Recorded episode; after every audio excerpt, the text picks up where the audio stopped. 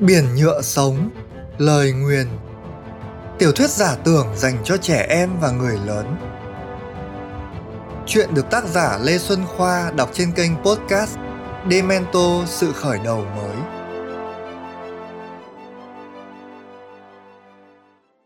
Chương 19 Quỷ. Bầy khỉ lốc chạy vọt qua, đạp lên đống cho tàn đêm trước. Một que củi khô sót lại bị hất tung, gõ vào chán tâm đau điếng.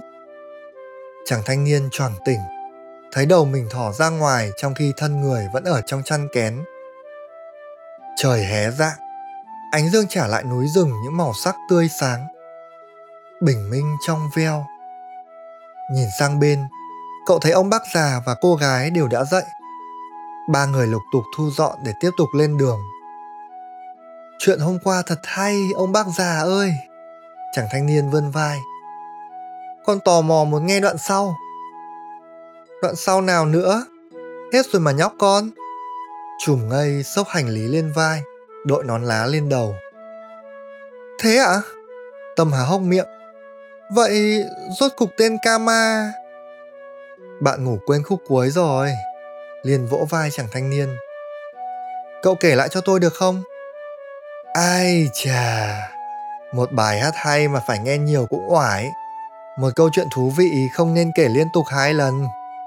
Ông già nói, rồi cùng cô gái phá lên cười trong sự bức xúc của Tâm. Bàn chân hối hả. Rừng thưa dần. Những khoảng đất trụi lủi, trồi chụt, không cây cỏ đan xen với những khoảng rừng xanh.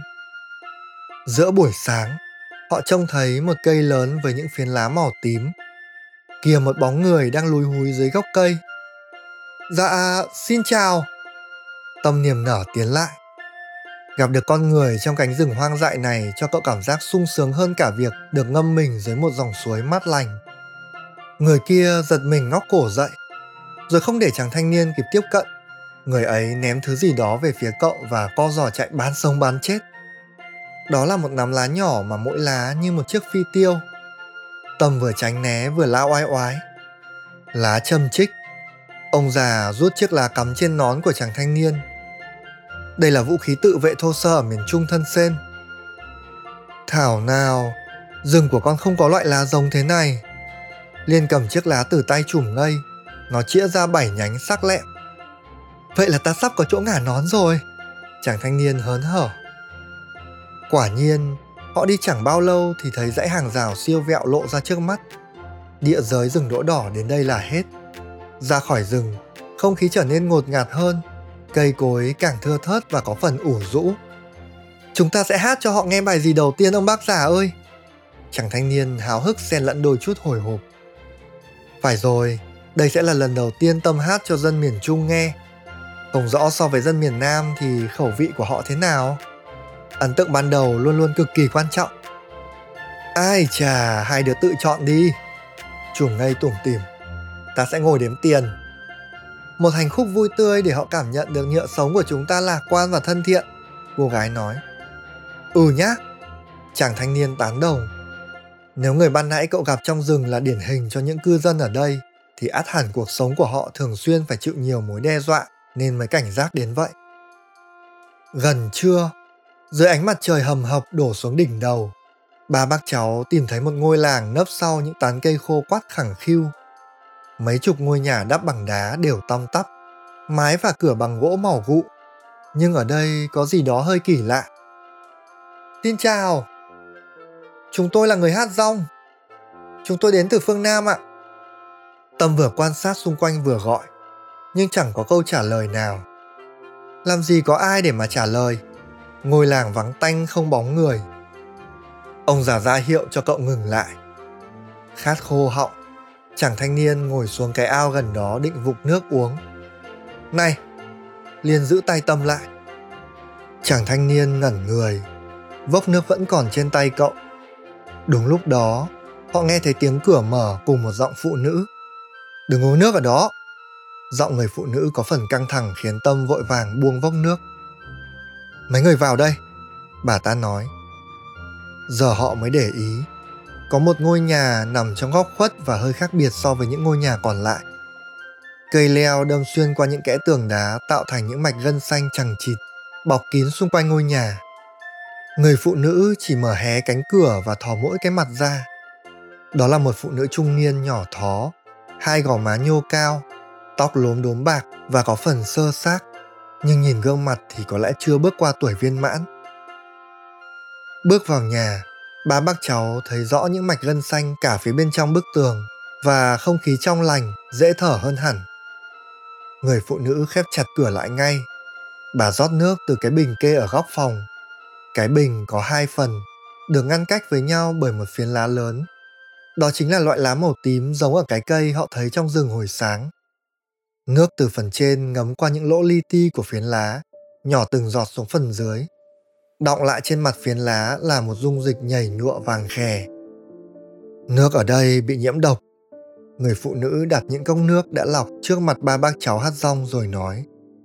Phải thế này thì mới uống được. Mời. Cảm ơn bà. Trong khi tâm nốc gần cạn cốc nước thì trùng ngây chỉ nhấp một ngụm. Dân làng đâu cả rồi ạ?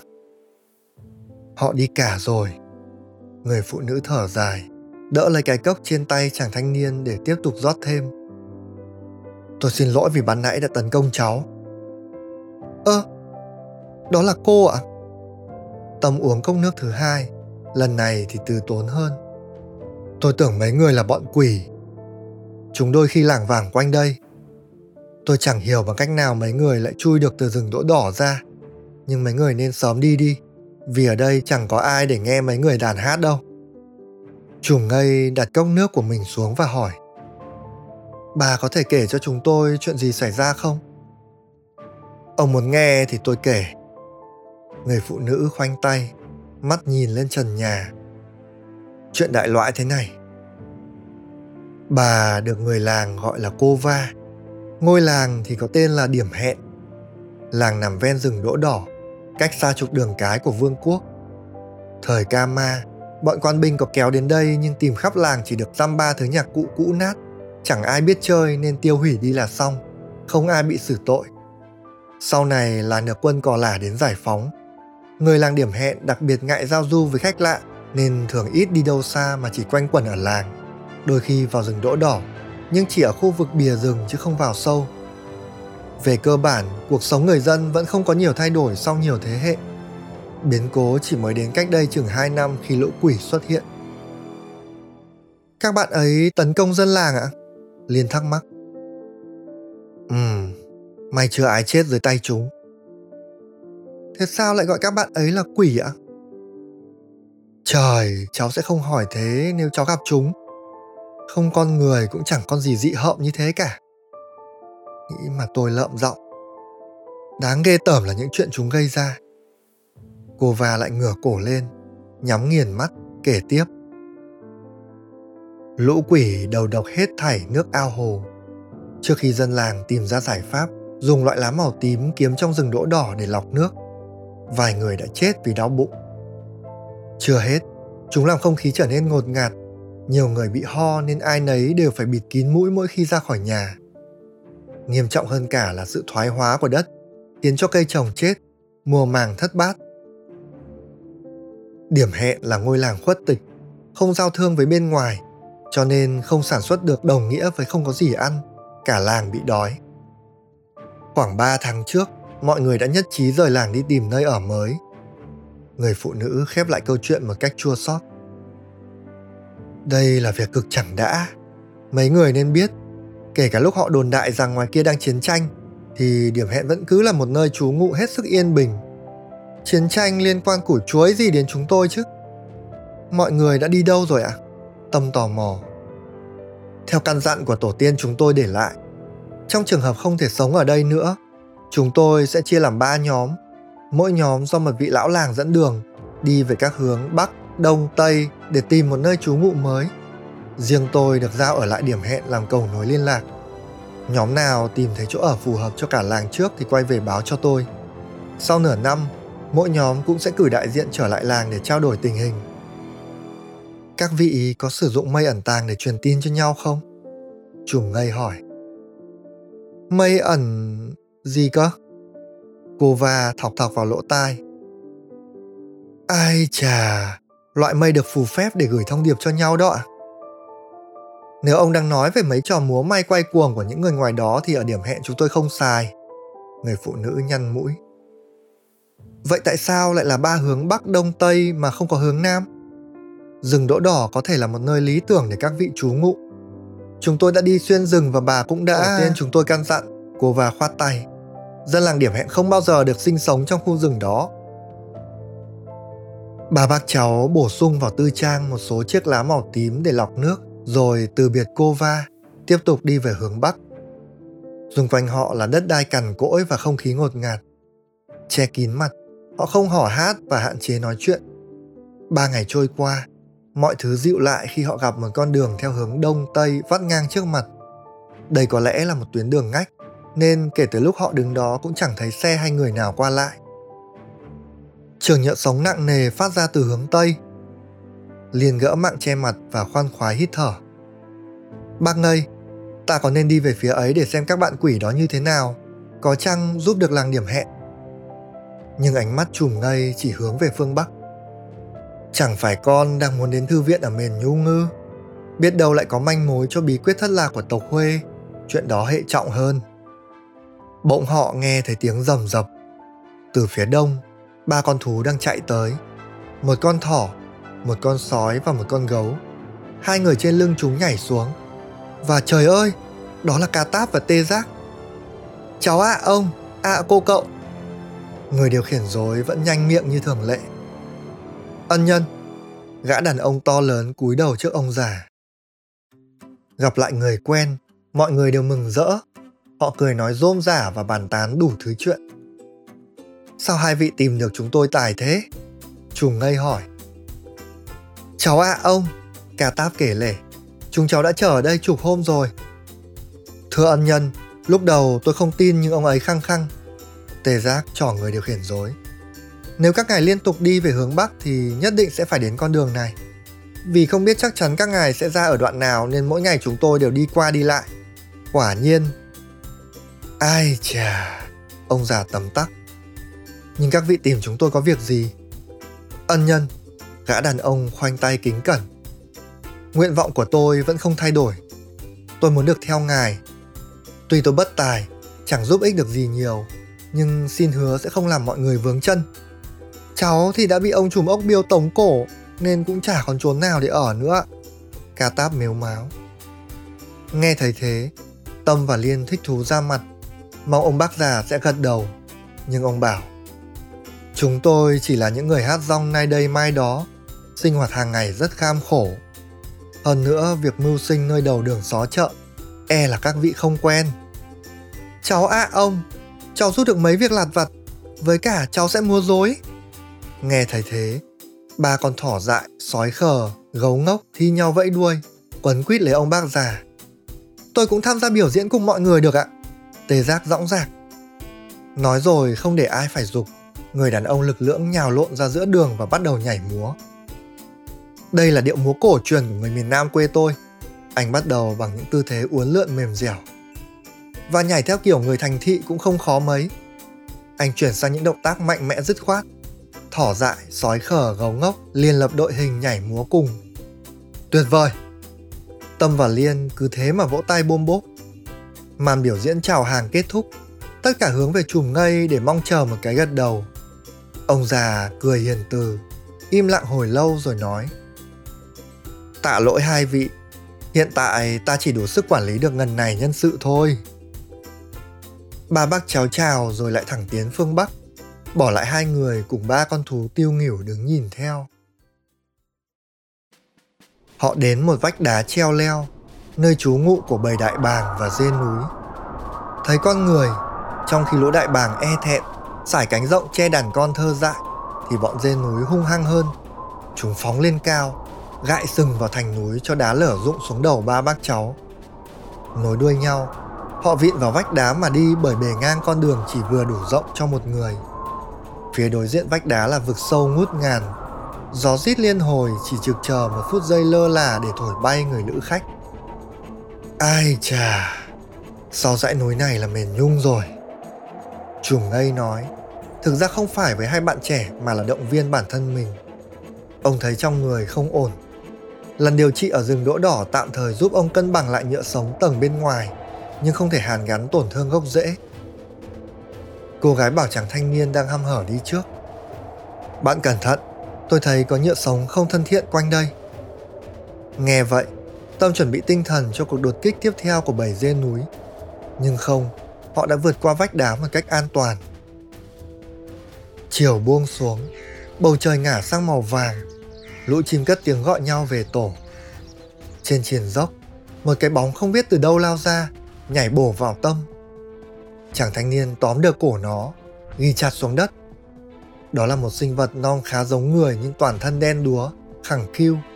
Gương mặt thì gần như là một cái đầu lâu với hốc mắt sâu hoắm. Hình dạng này chẳng phải giống hệt với những gì cô Va đã mô tả về bọn quỷ hay sao? Tha cho tôi. Con quỷ kêu lên, từ chi quẫy đạp yếu ớt. Tâm, bạn ấy là người. Liên nói. Sao anh lại tấn công chúng tôi? Chàng thanh niên buông tay ra. Tôi tưởng mấy người là họ. Người kia lồm cồm bỏ dậy, giọng đầy sợ sệt. Trùng ngây ngồi xuống bên cạnh, mở bình nước đưa cho người đó rồi hỏi. Hình như cậu đang bị bệnh. Tôi... Người kia ấp úng. Sau đó anh ta dẫn ba bác cháu về một khu lán trại tạm bợ nằm khuất dưới hốc núi. Trong ánh lửa leo lét, họ có thể thấy ở đây mấy chục con người cũng đen đúa gầy gò y hệt anh chàng kia, bao gồm cả một vài người nằm một chỗ không cựa quậy và một đứa bé sơ sinh khóc oe oe. Thấy người lạ xuất hiện, tất cả bọn họ co rúm co gió. Không phải sợ, đây không phải họ đâu. Anh chàng dẫn đường giải thích. Không phải thì anh cũng dẫn về đây làm gì? Một người khác, hình như một ông lão, cảm giảm. Liên lo lắng nhìn đứa bé đang khóc. Bạn ấy đói ạ? À? Vâng, chúng tôi không có gì ăn. Tôi cũng không có sữa. Người phụ nữ ẵm đứa bé mếu máo. Trùm ngây bảo hai bạn trẻ đem tất cả số lương thực còn lại mà ba bác cháu mang theo trong hành trang chia cho mọi người. Liên kiểm tra sức khỏe lần lượt từng người một. Vầng sáng hoa sen làm khu lán trại sáng rực. Hai bàn tay cô múa trong thinh không kèm theo những âm thanh trong veo phát ra từ cổ họng. Bạn có thấy đỡ hơn không? Cô hỏi một người đang nằm. Tôi thấy khỏe lên thật mọi người ơi. Người đó cố nhổm dậy và reo lên sung sướng. Nhưng Liên biết vấn đề không dễ giải quyết đến vậy.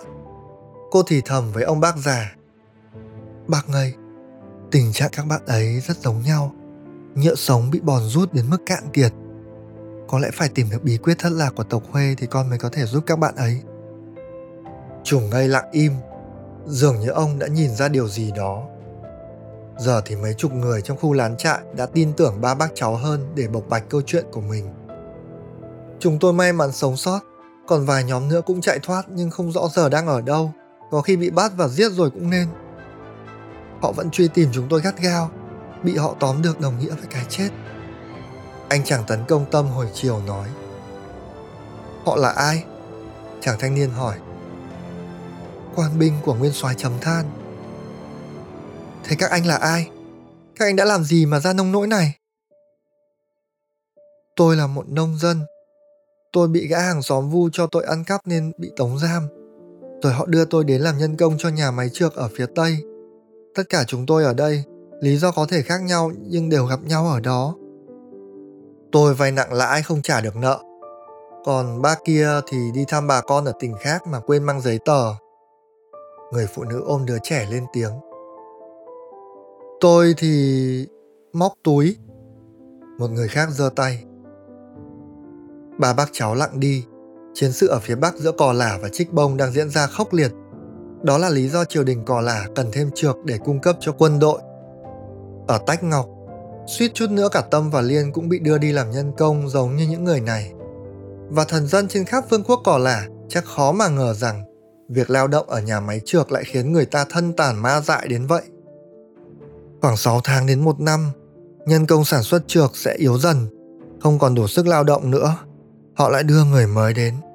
Người cũ sẽ bị kết liễu để không làm lộ thông tin ra ngoài.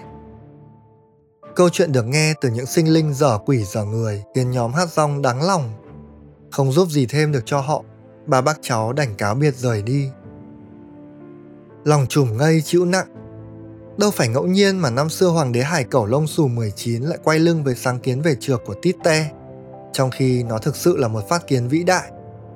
Với trược, bạn không cần phải là một bậc thầy về nhựa sống, không cần phải học cách vận hành những dòng nhựa sống bên trong bạn, bởi vì việc đó có thể tốn cả đời người mà chẳng dẫn tới đâu.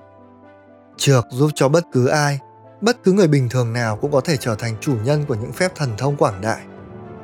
Mà Vương Kama nhờ phê duyệt xây dựng nhà máy trược, đưa vào quân đội lực lượng chiến sĩ tự hành mà trong một trận chiến duy nhất đã lấy đầu nguyên soái cỏ lả, bắt sống cả hoàng đế hải cẩu lông sủ 20 lẫn thượng quan bánh tráng. Thất bại nặng nề ấy chính là bước ngoặt buộc tướng quân Ngọc Cò Lả, em trai của vị nguyên soái quá cố, người tiếp quản vai trò tổng tư lệnh, bắt đầu phải suy nghĩ đến việc chạy đua sản xuất trược. Bác ngây, sao những nhà máy trược lại chỉ có ở miền Trung và miền Bắc Cò Lả mà không phải miền Nam? Cô gái hỏi. Bởi vì chúng cần được xây dựng tại những điểm nút trên mặt đất kết nối với lõi nhựa sống của tinh cầu. Ông già trả lời. Giống như nhà của con với sen trong rừng góc cái hả bác? Liên sửng sốt. Đúng vậy. Trùng ngay gật đầu. Ơn rời là nó chưa bị phát hiện và hãy cầu mong nó không bị phát hiện. Còn với nhân công, nhà máy đã làm gì các bạn ấy? Hai đứa nên biết, quá trình tạo ra trược không chỉ rút nhựa sống từ lõi nhựa sống, nó còn rút nhựa sống từ chính những người sản xuất nữa. Đó là cái giá phải trả để con người tích lũy và sử dụng được nguồn nhựa sống vốn không thuộc về mình. Sao triều đình tàn nhẫn thế? Đến con ngỗng con lợn nuôi lấy sữa lấy trứng còn được đối xử tốt hơn. Tâm nghiến răng phẫn nộ.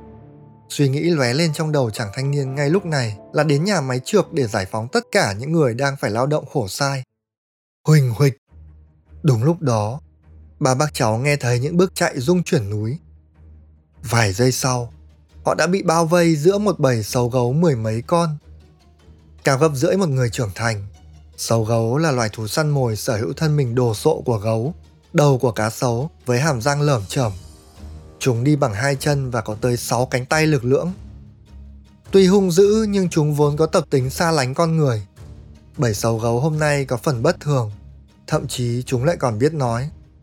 Bánh tráng, bánh tráng. Chúng gầm gừ và phát ra những tiếng đứt đoạn.